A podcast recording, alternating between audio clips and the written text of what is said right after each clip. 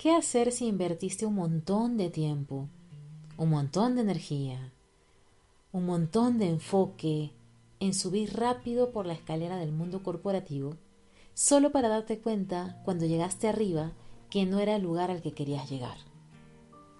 Eso fue lo que me pasó a mí cuando trabajaba en Procter Gamble, en esta empresa multinacional gigante en la que invertí 14 años de mi vida. Fue mi primer trabajo, fue el primer lugar en el que empecé, empecé como practicante y pasé 14 años de mi vida allí. Claro, cuando me di cuenta que no era el lugar para mí, que no amaba lo que hacía, que yo ya tenía otra búsqueda, otro propósito de vida, cuando por fin tomé el valor de renunciar, una parte de mí todavía me decía, Caterina, ¿te das cuenta que vas a empezar de cero? Y ese cero estaba en mayúsculas en mi cabeza. Caterina, ¿te das cuenta que has perdido 14 años de tu vida? Si tú estás pensando en renunciar a tu trabajo de oficina para hacer lo que realmente amas, que el miedo a empezar de cero no te detenga. Te voy a dar tres tips para que se te haga más fácil. Soy Caterina Espinosa, soy coach de libertad y en este podcast comparto contigo tips prácticos para crear una vida de la que no te tengas que escapar. Una vida en la que seas feliz, no solamente en vacaciones, no solamente los viernes, una vida en la que tu barriga no se sienta así como con un vacío los domingos en la noche, una vida en la que te sientas libre de verdad. Tip número uno Descubre cuáles son esas cosas que haces en tu trabajo actual que te van a servir cuando empieces a hacer lo que realmente amas. Y te vas a empezar a enfocar más en esas cosas que tú ya te vas dando cuenta que te van a servir bastante cuando seas independiente, cuando tengas tu emprendimiento. Incluso te puedes enfocar tanto en ellas que le vas a empezar a agarrar cariño. Cuando yo estaba en Procter, una de las cosas que más me gustaba hacer era dar coaching a mi equipo de trabajo. Era parte de mi eh, labor, de mi rol como gerente. Pero de alguna forma una parte de mi corazón ya sentía que por allí iba mi nuevo comienzo. A pesar que lo que yo estaba explorando era yoga originalmente, una parte de mí se sentía muy cómoda, muy satisfecha, muy retada al dar coaching a mi equipo de trabajo. Así que empecé a dedicar más horas a hacer esto Profundicé mucho más el tipo de coaching que les daba, ya me iba más allá de solo el coaching laboral para ir a un coaching mucho más eh, de sentido de vida e incluso lo empecé a hacer con otros grupos de trabajo. Me sirvió tanto, tanto, tanto que hoy es mi propósito de vida. Tip número 2. Si piensas que vas a tener que empezar de cero si renuncias y eso te paraliza y te da miedo, ¿no te da más miedo pensar ¿Cómo será tu vida si pasas 10 años más en ese trabajo que te marchita el alma? A mí eso sí me da miedo. Me da más miedo que pensar en dejar atrás una carrera, un prestigio, un sueldo. Me da más miedo pensar que voy a ser infeliz los próximos años de mi vida. Y es que de lo que no me había dado cuenta cuando pensaba renunciar a la empresa en la que trabajé por tanto tiempo, era que realmente no me estaba perdiendo de años, de carrera ni de conocimiento. No me había dado cuenta que todo, todo, todo lo que aprendí allí me iba a servir en este nuevo camino.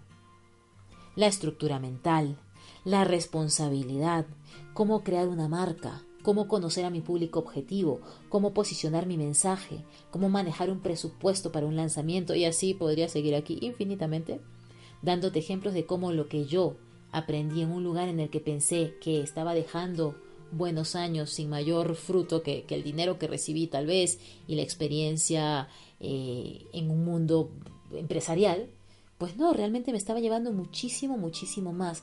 Y eso ha sido determinante para que en esta nueva etapa me vaya bien para tener herramientas que otras personas que están haciendo lo mismo no tienen, porque no han pasado por esta experiencia. Y lo mismo te va a ocurrir a ti.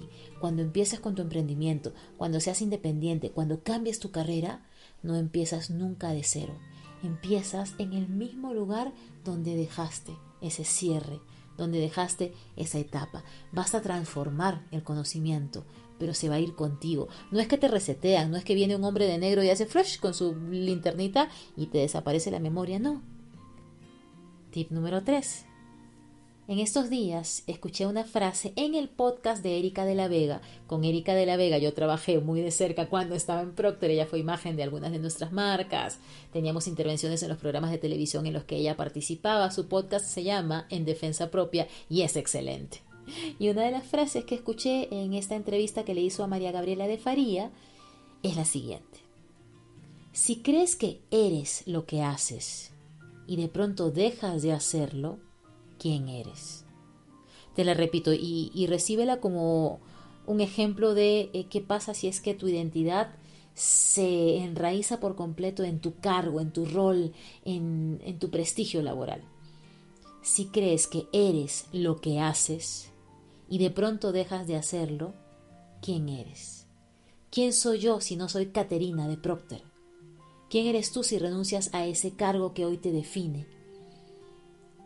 ¿Quién eres tú si renuncias a lo único que has hecho por tanto tiempo? Trabaja en conocerte a ti. Trabaja en realmente darte cuenta quién eres, sin depender de un cargo, sin depender de una relación, sin depender de nada externo para definir tu esencia.